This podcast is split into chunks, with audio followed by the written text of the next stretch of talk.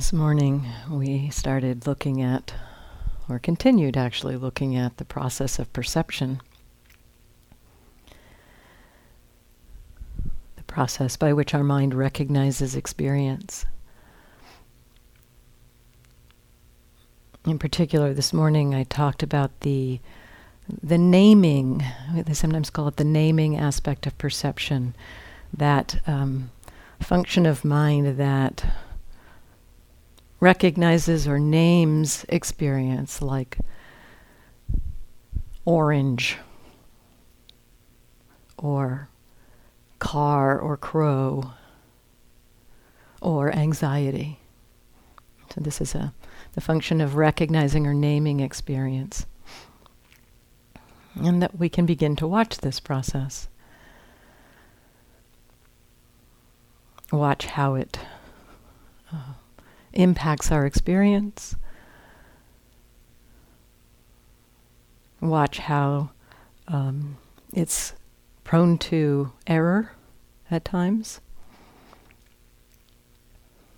Misperceiving, misrecognizing experience and attendant uh, responses along those lines. Seeing a, a rope, perceiving it as a snake. That kind of thing we, we explored this morning. There are other functions of perception at this point, which I'm just going to name a few of, um, just to put it out there. So there's a, f- a function of perception that recognizes or understands space and distance. This is the uh, perceptual process that helps us um, go upstairs kind of automatically, knowing how far to lift our foot and put it down. Um, at my parents' house, there's a set of stairs that they had, my uh, and you know they had a kind of a standard step size, but they didn't perfectly divide the the height into the uh, the height of the entire set of stairs. And so the very top stair is slightly shorter. And over and over again, pretty much every time I go up those stairs, there's a little because the, the, the perceptual process of going up the stairs has gotten familiar with how far up and how much to step. So this is, this is part of perception. Another uh, perception, we've, we've been kind of br- barely touching on this, is time is a perception. The notion of uh, past and future. And as I we explored last night in the in the reflection, now is all there is. There's nothing else. And yet we have these devices that measure time. There are conventions that uh, that are at work. And so these are un- also understood to be perceptions. What I'd mostly like to explore this afternoon with you is the um, way in which delusion gets involved with perception. This is actually one of the key teachings in the suttas around perception.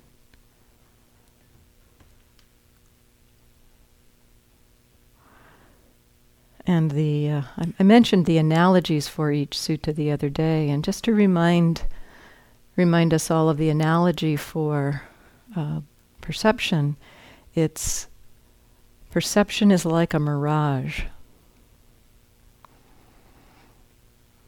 And again, the actuality of a mirage is that it is not just something completely made up by our minds, but a uh, a reflection of something. Like I said, the the mirage of uh, water on the desert is the uh, sky being reflected on the ground and the, the dust particles that are up in the air.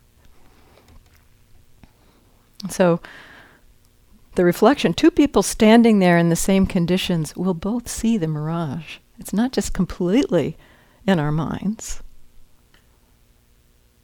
So it's a ref- it's a it's a reflection, and so the, the understanding of a mirage as a reflection of reality, a reflection of something, points to the delusive nature of of our uh, perception, the or the delusive possibility, I should say, not the delusive nature. Delusion itself doesn't have a delusive, n- I mean, perception itself doesn't have a delusive nature, but delusion easily gets involved with perception, convincing us that um, what we are perceiving is the actual thing out there. And so thinking about this mirage analogy, you know, if you understand the way mirages work in a desert, you're not going to go running towards that blueness on the ground. You're going to recognize, ah, that's a mirage. If you don't understand the way mirages work, if you're in the desert, you might actually think there's water there and be very confused about where's the water? It looked like it was here, now it looks like it's over there. Am I going crazy? So the mirage analogy is very uh, apropos of what's um, supportive for us around understanding perception. We need to understand perception as perception and not take what we are perceiving to be some actual thing.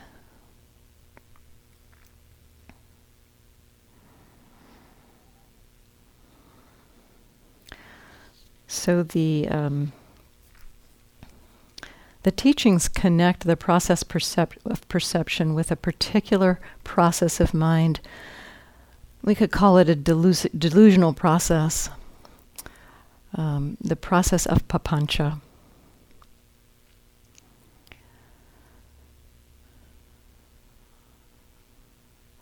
The texts don't give a very clear definition of papañca itself, but they describe how it functions and talk about its impact on our mind and on our experience. So one of the key, uh, oh, I forgot to bring the text. I'll have to remember it as best I can. Um, one of the key texts that describe the workings of um, perception and papañca go something like this.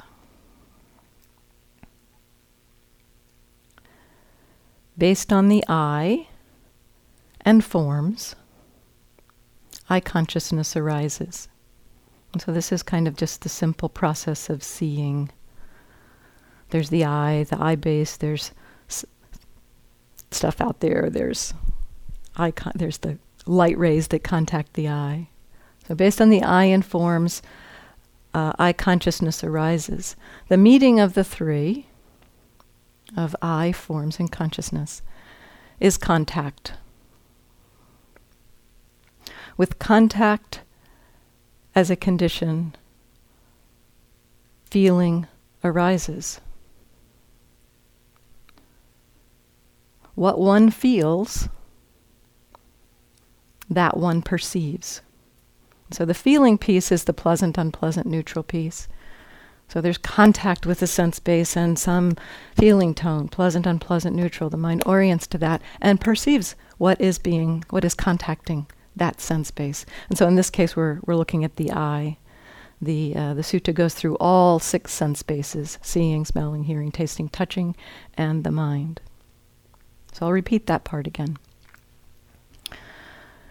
Based on the eye and forms, eye consciousness arises. The meeting of the three is contact. With contact as a condition, feeling arises. What one feels, that one perceives. It goes on. What one perceives, that one thinks about. And what one thinks about, that one mentally proliferates about. Now here, the term uh, papañca is translating is translated by the term mental proliferation, and um,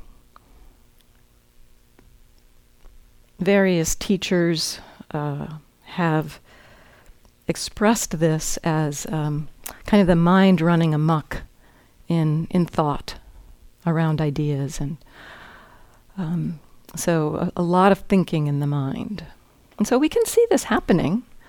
I talked about the, the papañca, or I mean the, the process of perception when it's not seen is a leading cause of wandering mind.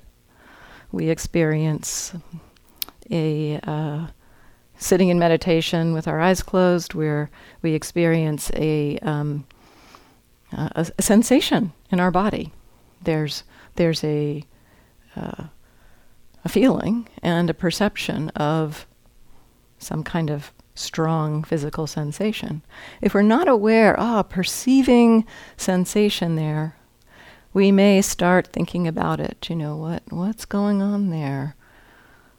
What's the problem? And and then the mind can, and, and I know you've seen this kind of thing, you know, we can go from a slight ache in the knee to, I'm never going to be able to walk again, in moments.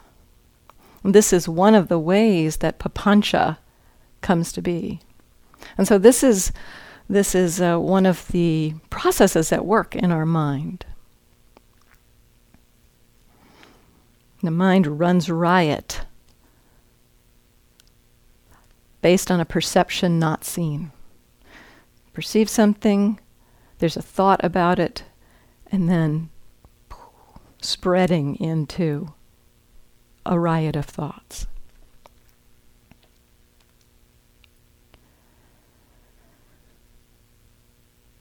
The uh, rest of the text, the text goes on there. It doesn't just stop with the mind mentally proliferates. It says, and again, I have to paraphrase. I th- think this is pretty close, but um, based on mental proliferation as the source, perceptions and notions ten- tinged by mental proliferation beset one with respect to past, present, and future forms cognizable by the eye. And so what this means is that the mind runs amok, and uh, that running amok then further influences how we recognize and perceive experience.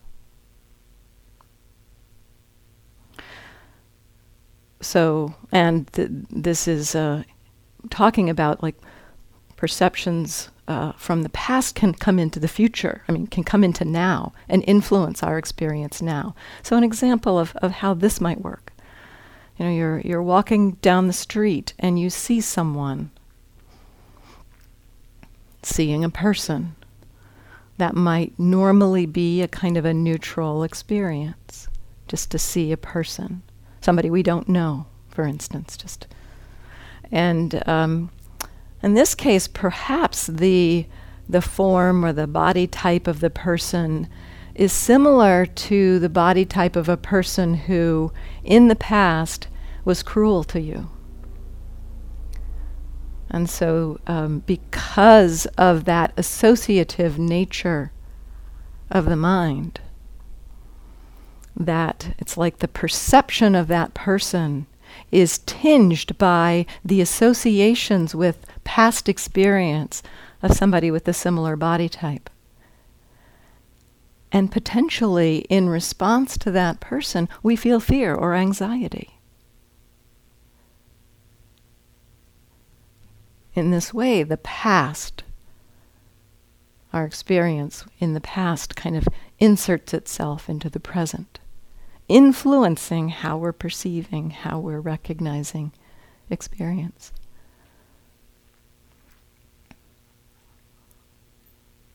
So this points to not only that perceptions, you know, lead on to uh, various associations and ideas, and like the perception of a snake leading on to thoughts about snakes and how we feel about snakes and our fears about snakes. So a perception, kind of starting from a, a perception, we tumble forward into uh, responses, reactions. But also mental formations, what our state of mind is, will influence how we perceive. With a very strong cycle. So that's that's what this teaching is talking about, that our perceptions aren't just like bare perceptions coming in from to a camera or a, or a microphone. They are tinged, it says, by, we are beset by perceptions and notions tinged by mental proliferation.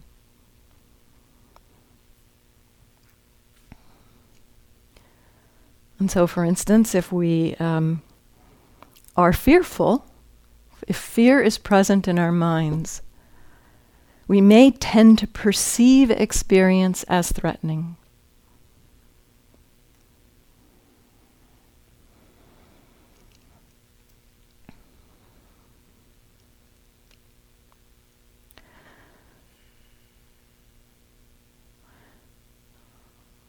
So this word papañca here, translated as mental proliferation, and which um, Bhikkhu Bodhi in the notes talks about as the mind running riot.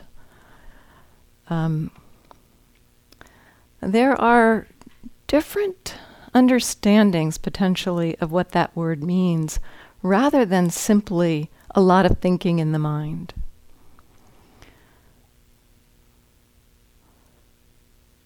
That seems to be the usual uh, way it's talked about um, in in many in, ma- in many teachings that I've heard, anyway.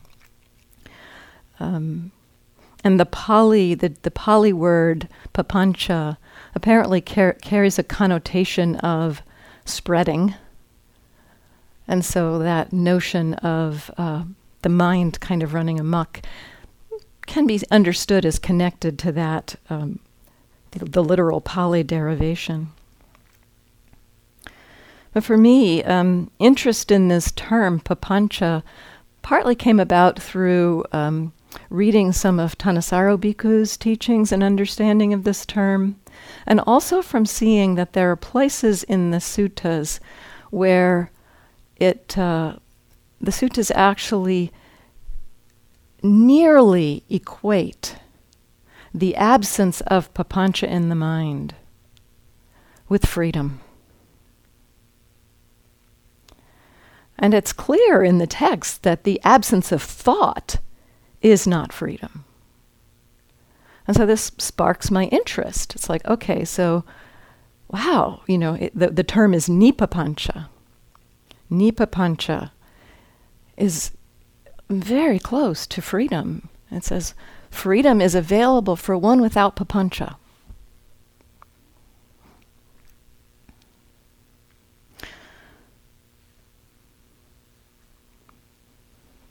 So let's hold that thought for a moment. The other interesting piece about papañca in the suttas is that it often, in, in various places, uh, points to the way papañca is intimately connected to quarrels, disputes, hostility in the world.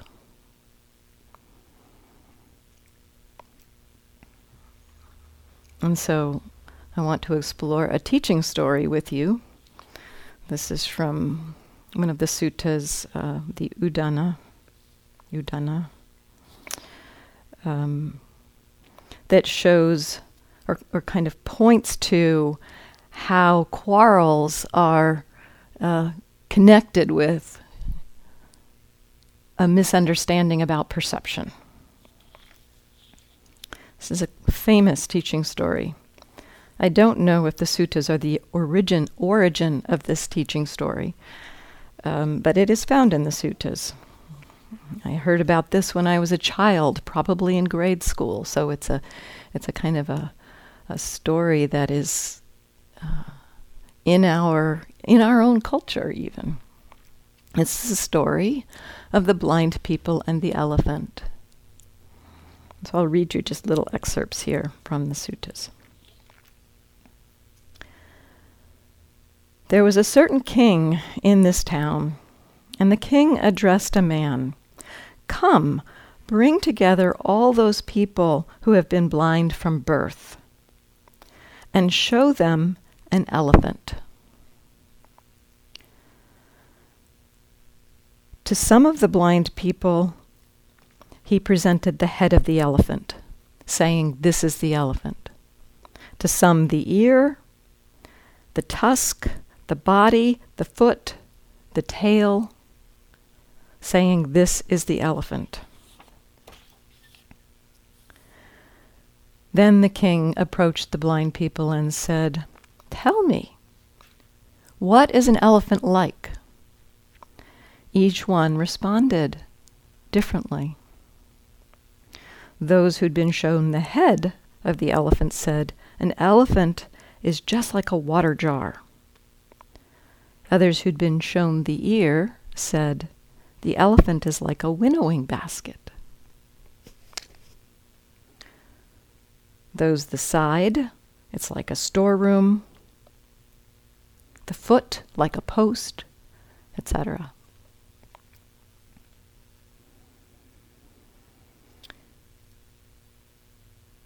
And, having heard each other describe, "This is an elephant," the story goes on, saying, "An elephant is like this, an elephant is not like that," they fought with each other with their fists, coming to blows over their perceptions of elephant and the beliefs. Essentially here, the beliefs that are formed around a perception. And I think in particular, when we have a direct experience, you know, and are told, you know, okay, this is an elephant. We have a direct experience, and we identify it as something. Those kinds of, the, the views that that is that thing, it's very strong. It's very hard to dislodge a belief that comes based on direct experience.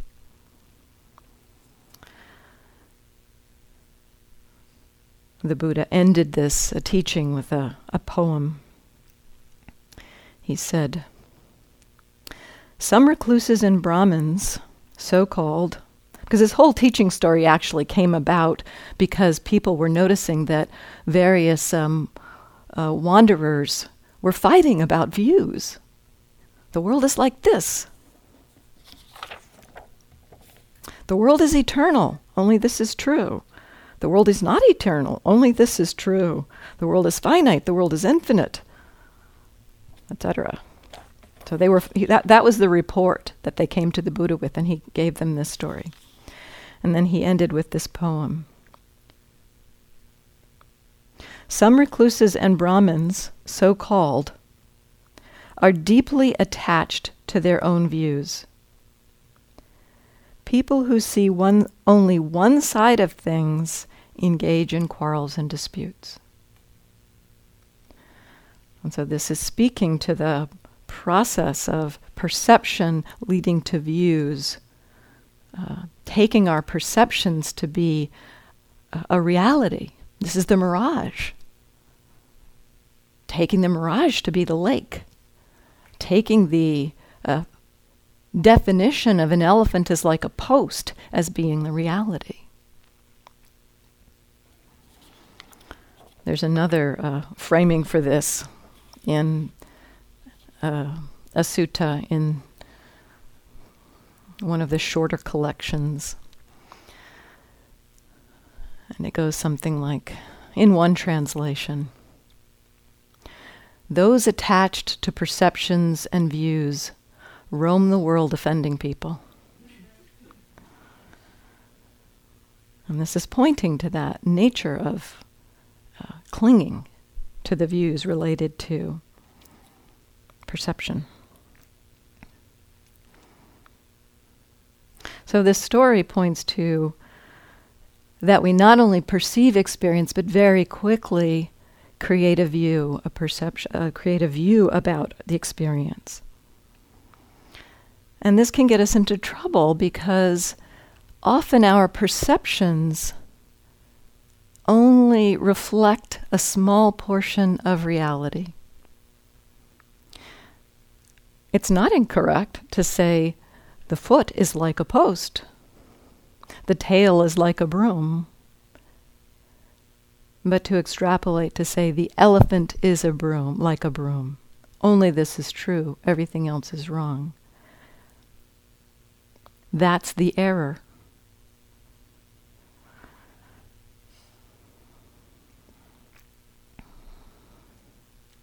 So as we associate perceptions with beliefs, with ideas, meaning, our perspective becomes narrow. We see experience through that perspective and don't see other possibilities.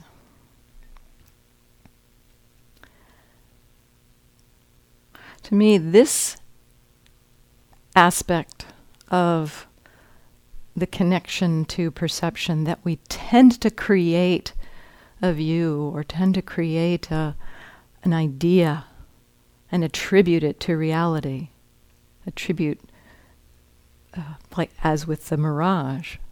We take the mirage to be something that's not there, take something that's actually there. This may be what papañca refers to. Thanissaro Bhikkhu translates papañca not as mental proliferation, but as objectification. Another word that might be useful there is conceptualization.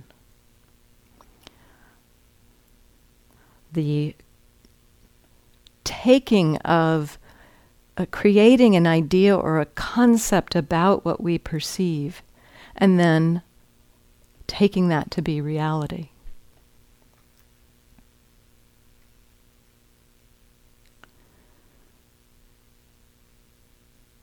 Another possible translation, which I actually like a lot, of uh, papañca, is reification. The uh, definition, one definition of reification. It's kind of a funny word. It's not a common word in our in our language. But the definition of reification is the process of misunderstanding a concept as an actual thing. Sometimes it's called the fallacy of misplaced concreteness. Taking an idea to be a real thing.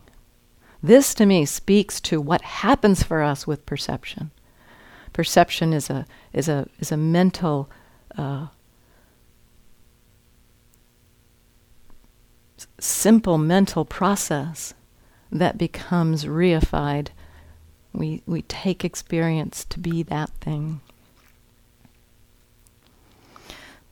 So, as I, m- I mentioned before, Thanissaro Bhikkhu um, being some of the source of my understanding and Uh, investigation around this, he mentions that uh, the word papañca is used in Indian art to refer to the elaboration of a theme. We might call it a motif in art. You know, in a painting there may be uh, a motif that's repeated in the painting, and it, it creates a, a kind of a resonant impact on us to have a motif repeated.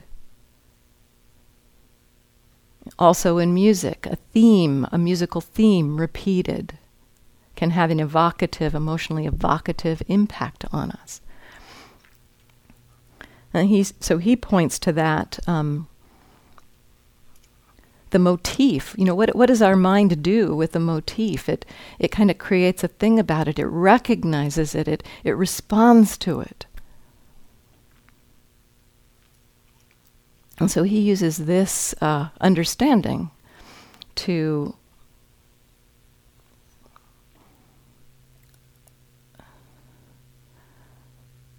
justify, I guess, justify his use of objectification, creating an object from perception. So using objectification. I like conceptualization or realization uh, or reification. And so let me just see if I can go back through the sutta with the translation of conceptualization for papañca. Creates a slightly different impact when we think about it this way. Based on the eye and forms, eye consciousness arises. The meeting of the three is contact. With contact as a condition, feeling arises. What one feels, that one perceives. What one perceives, that one thinks about. What one thinks about, that one conceptualizes. With conceptualization as the source, perceptions and notions tinged by conceptualization beset us with respect to past, future, and present forms cognizable by the eye. To me, that makes a lot of sense.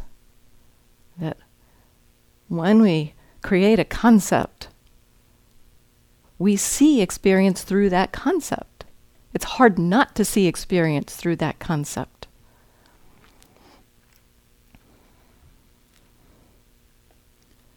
And so how do we, you know, see this functioning in the story? Each person created a concept around the elephant based on their direct experience. So an elephant is like a post or a broom. And clinging to that concept, quarrels arose, dissent arose. So we might think that's a kind of an amusing story. This kind of thing happens all the time in our world, creating conflict. Leading to real suffering.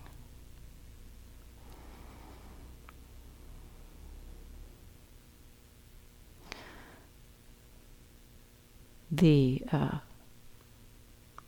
concept of race, for instance. There's a perception of seeing someone with a skin color that's darker or lighter.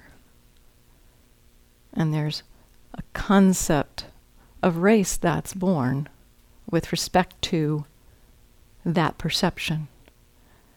So we don't see that person just as a person with slightly different skin tone. We see that person with a whole host of views and opinions and ideas and beliefs that come along with race that we have been given by our cultures.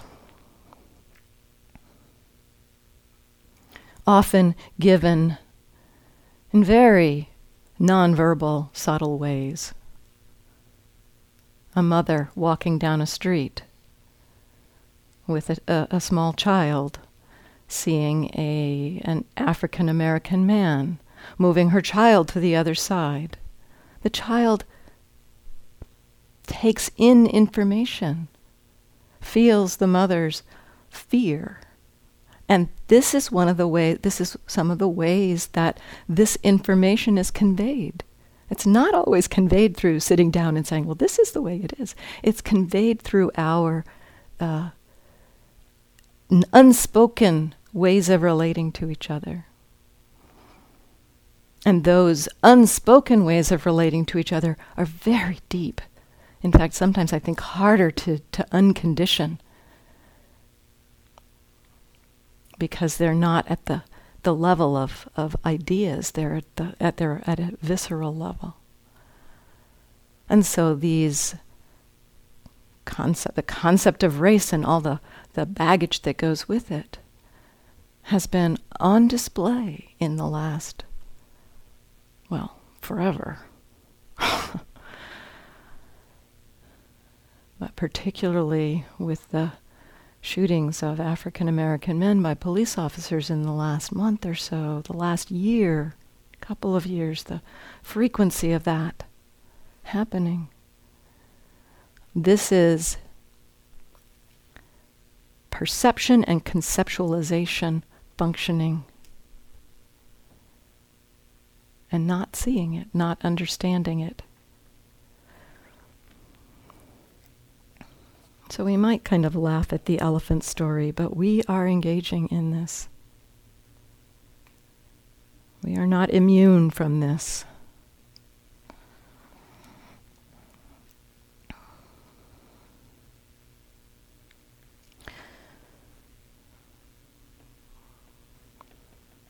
So we can't live without perceptions and concepts, actually. We need them to function, to organize, to orient our lives. Where the problem comes in is the misattribution. It's that reification, that fallacy of misplaced concreteness. If we can recognize perception as perception and concept as concept, we can use concept and perhaps uh, begin to see where concepts are weighed down with baggage, and begin to have that baggage be lightened.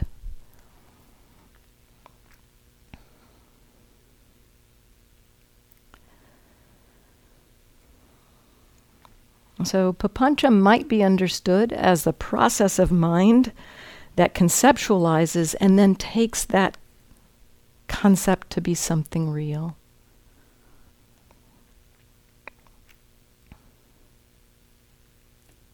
This is delusion at work. Sayadaw U Tejaniya says, uh, delusion, I'll add a word in here, delusion often doesn't mask the object.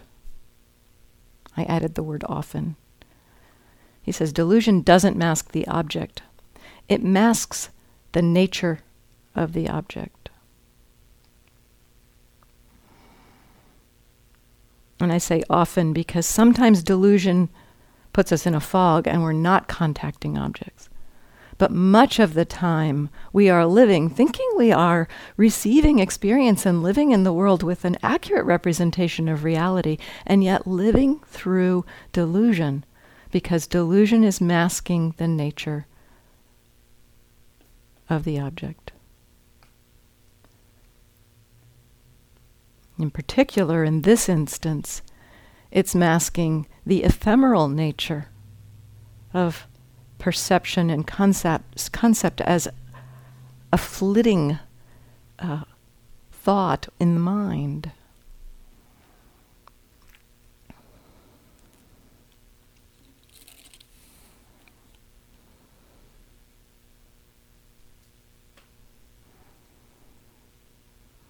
There's a Shakespeare quote that to me speaks to this also.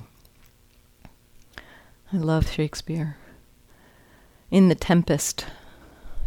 The Tempest is a, kind of a tale about illusion and delusion, I think. And there are several pithy quotes about delusion in there.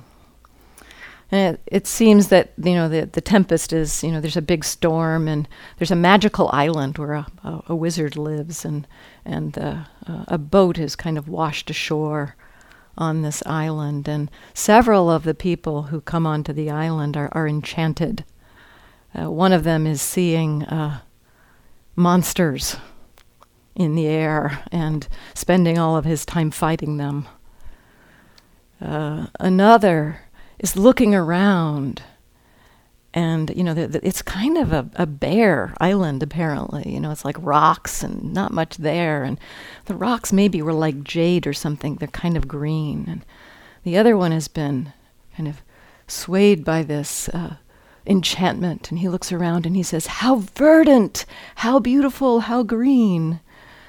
And the uh, other two people are watching the one guy, the one guy doing the fighting with the air, and the other guy saying how beautiful it is. And one says, "This is a strange repose. Walking, seeing, acting, with eyes wide open and yet fast asleep." Classic description of delusion. Another, the, the, of the other one, they say, one, one of the guys sitting there kind of in amazement as the guy's saying, "How verdant, how beautiful."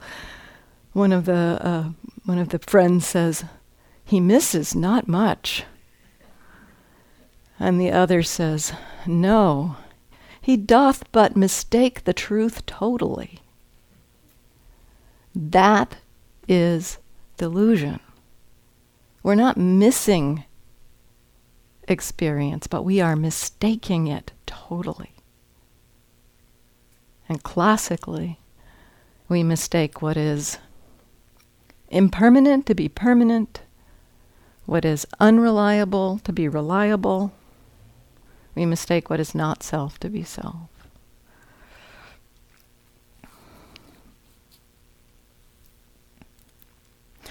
So this objectification, papañca as an objectification, there's there's a way in which I really like this translation too, because it points to um, kind of a sense of selfing that happens along with this process. When we objectify something, there's a sense of other created. And so along with an other created, there's a sense of self created. A pointing to how uh, intimately connected the process of I making and my making is with this process of objectification.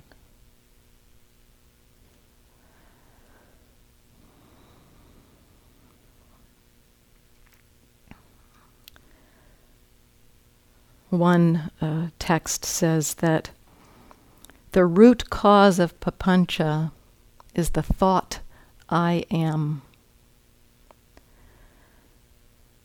Bhikkhu Bodhi, in his comments about this, says, "On account of papañca, the mind embellishes experience by interpreting it in terms of I, me, and mine, thereby creating things in the world that are all about me."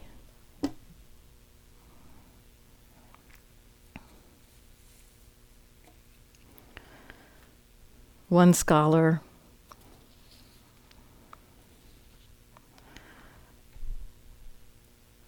and if you'd like the reference for this, I'll give it to you, says the name of the scholar. You probably won't be able to spell it. I'll show it to you.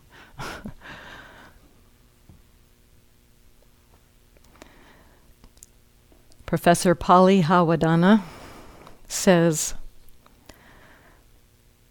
"This process of distorted perception, of placing every bare perception into a framework of emotions and beliefs that have come out of our past, our history, our conditioning, robs the freshness out of our experience. But we are not aware of this con- constant interference of the past. Because of this unawareness, which is our ignorance and our delusion, we see hu- humanity fragmented as me and others, us and them, and in various other stereotypes, skin color, ethnicity, language, ideology.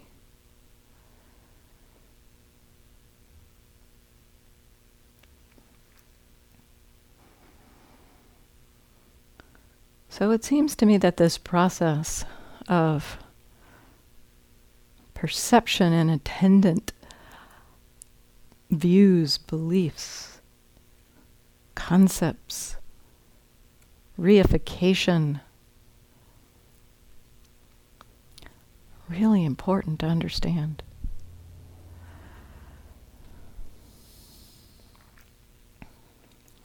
It also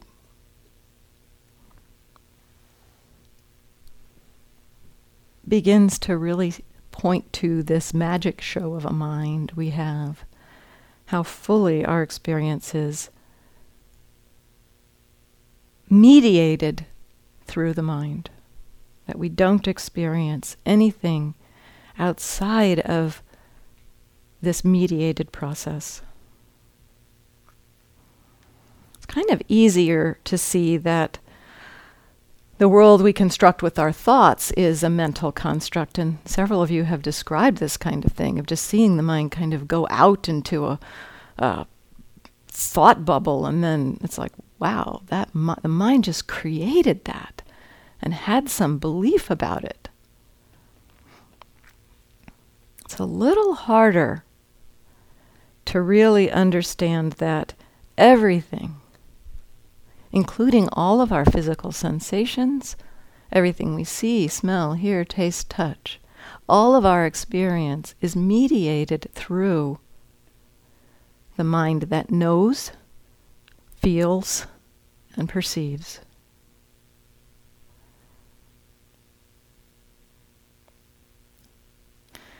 In a way, I think perception and papañca work together to fool us into believing the magic show,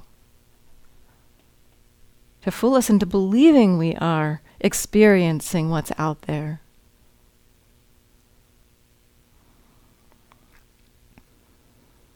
And as I said the other day, and I'll say it again,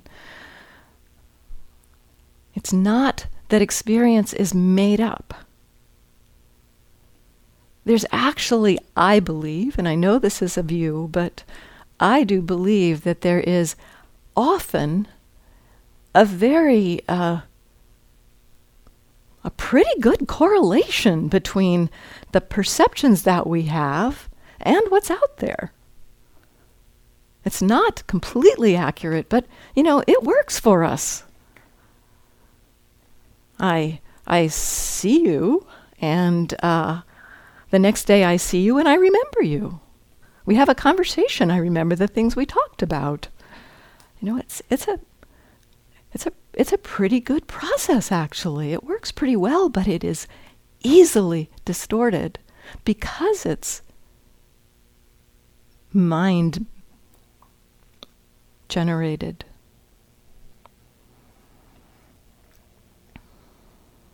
And suffering also happens because of the misunderstanding that comes about through this process.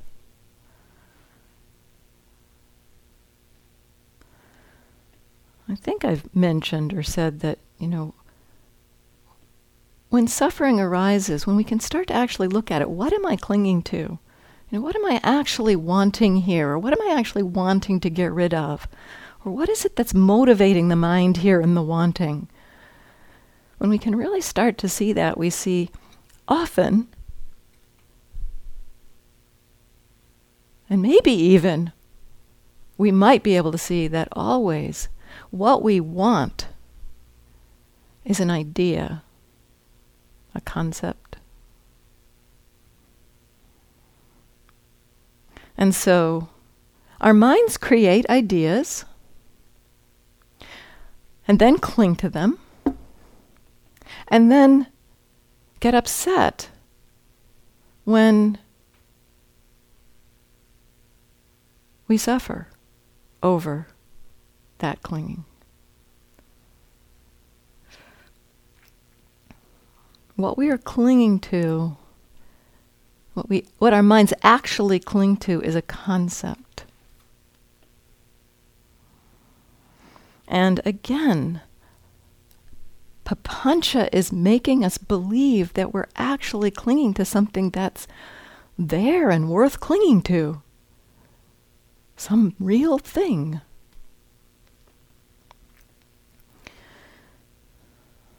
So when the mind witnesses delusion's role in the creation of clinging, it begins to gain the wisdom that starts to allow it to let go of that process.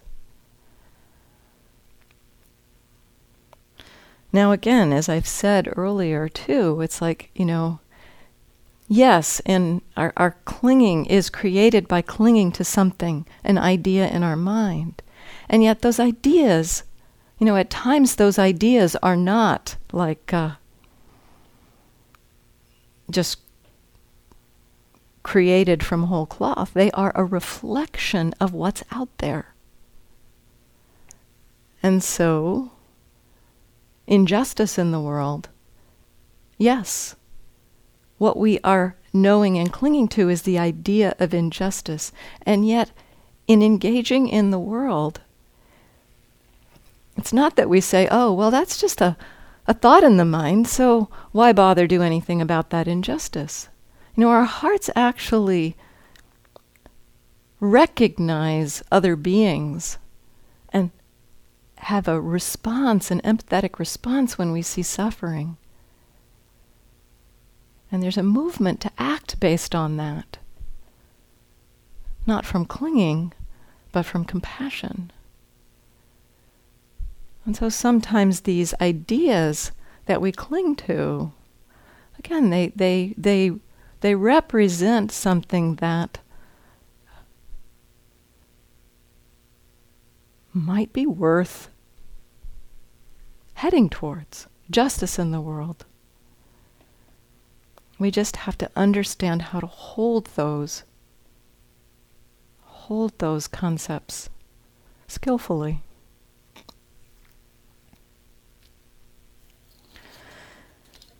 So this brings me to cultivating skillful perceptions.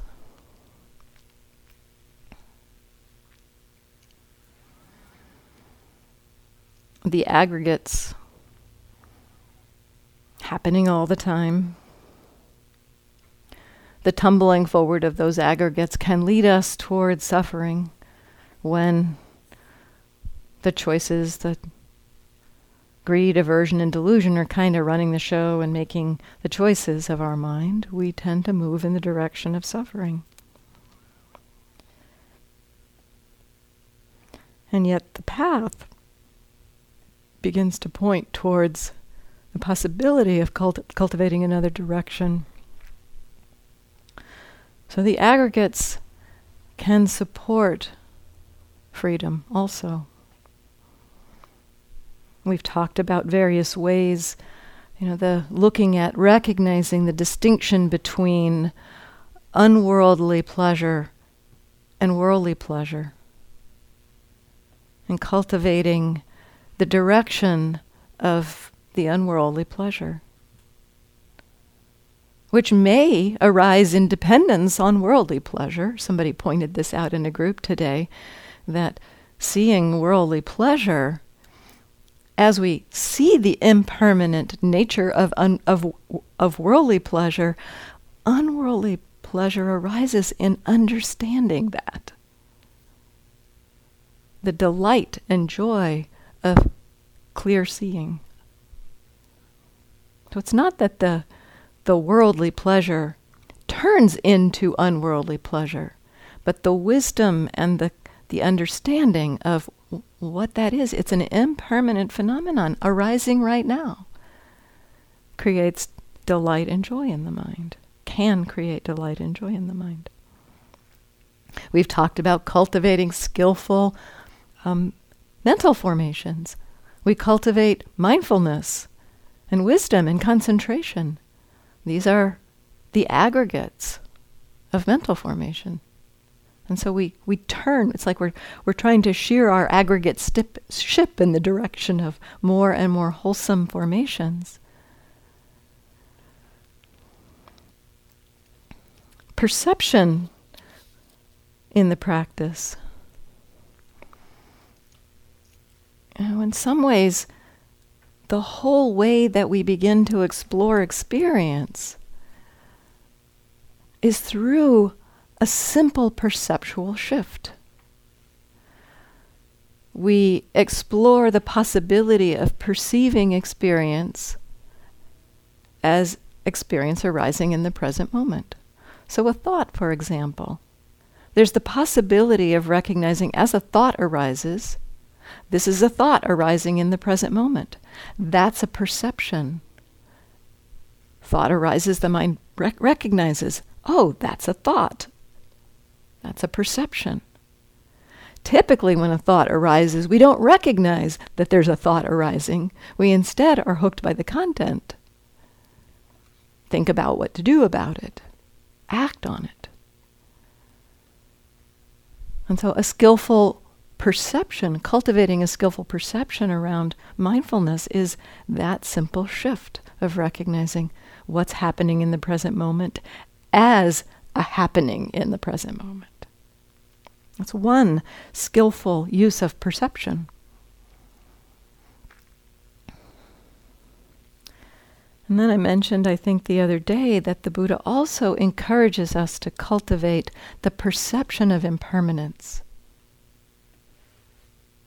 We talked about that a little bit when we talked about impermanence, kind of orienting or attuning towards recognizing impermanence, perceiving experience from that lens. He also encouraged us to do this with cultivate the perception of unreliability. Cultivate the perception of not self. But he stressed in particular the perception of impermanence. He said, when one perceives impermanence, the perception of not self is established. And so we don't have to try to find the perception of not-self. The Buddha encourages us, just keep checking out impermanence. The understanding of not-self will begin to emerge.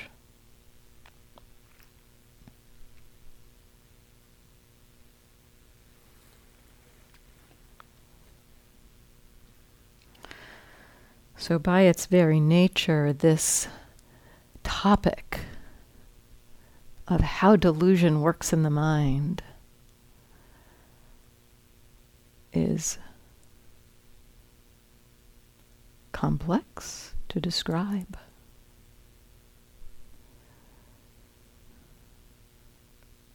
Maybe simple pieces of this can be remembered, that sense of how we tend to take our perceptions to be reality. Remembering the mirage analogy and how the person seeing the mirage has a different experience if they know, oh, that's a mirage, versus, oh, there's water there. I love the Buddha's analogies because they are so evocative. That That image may be really all that you need to, uh, to to support you in the seeing of this process at work.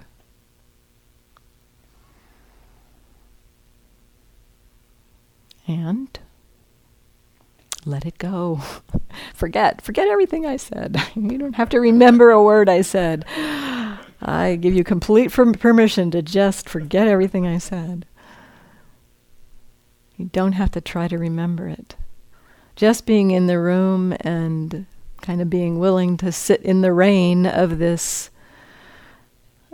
little bits of it kind of begin to settle in. Keep it simple. Relax. Recognize awareness. Receive experience. Allow. And let the learning unfold. Let's sit for a minute.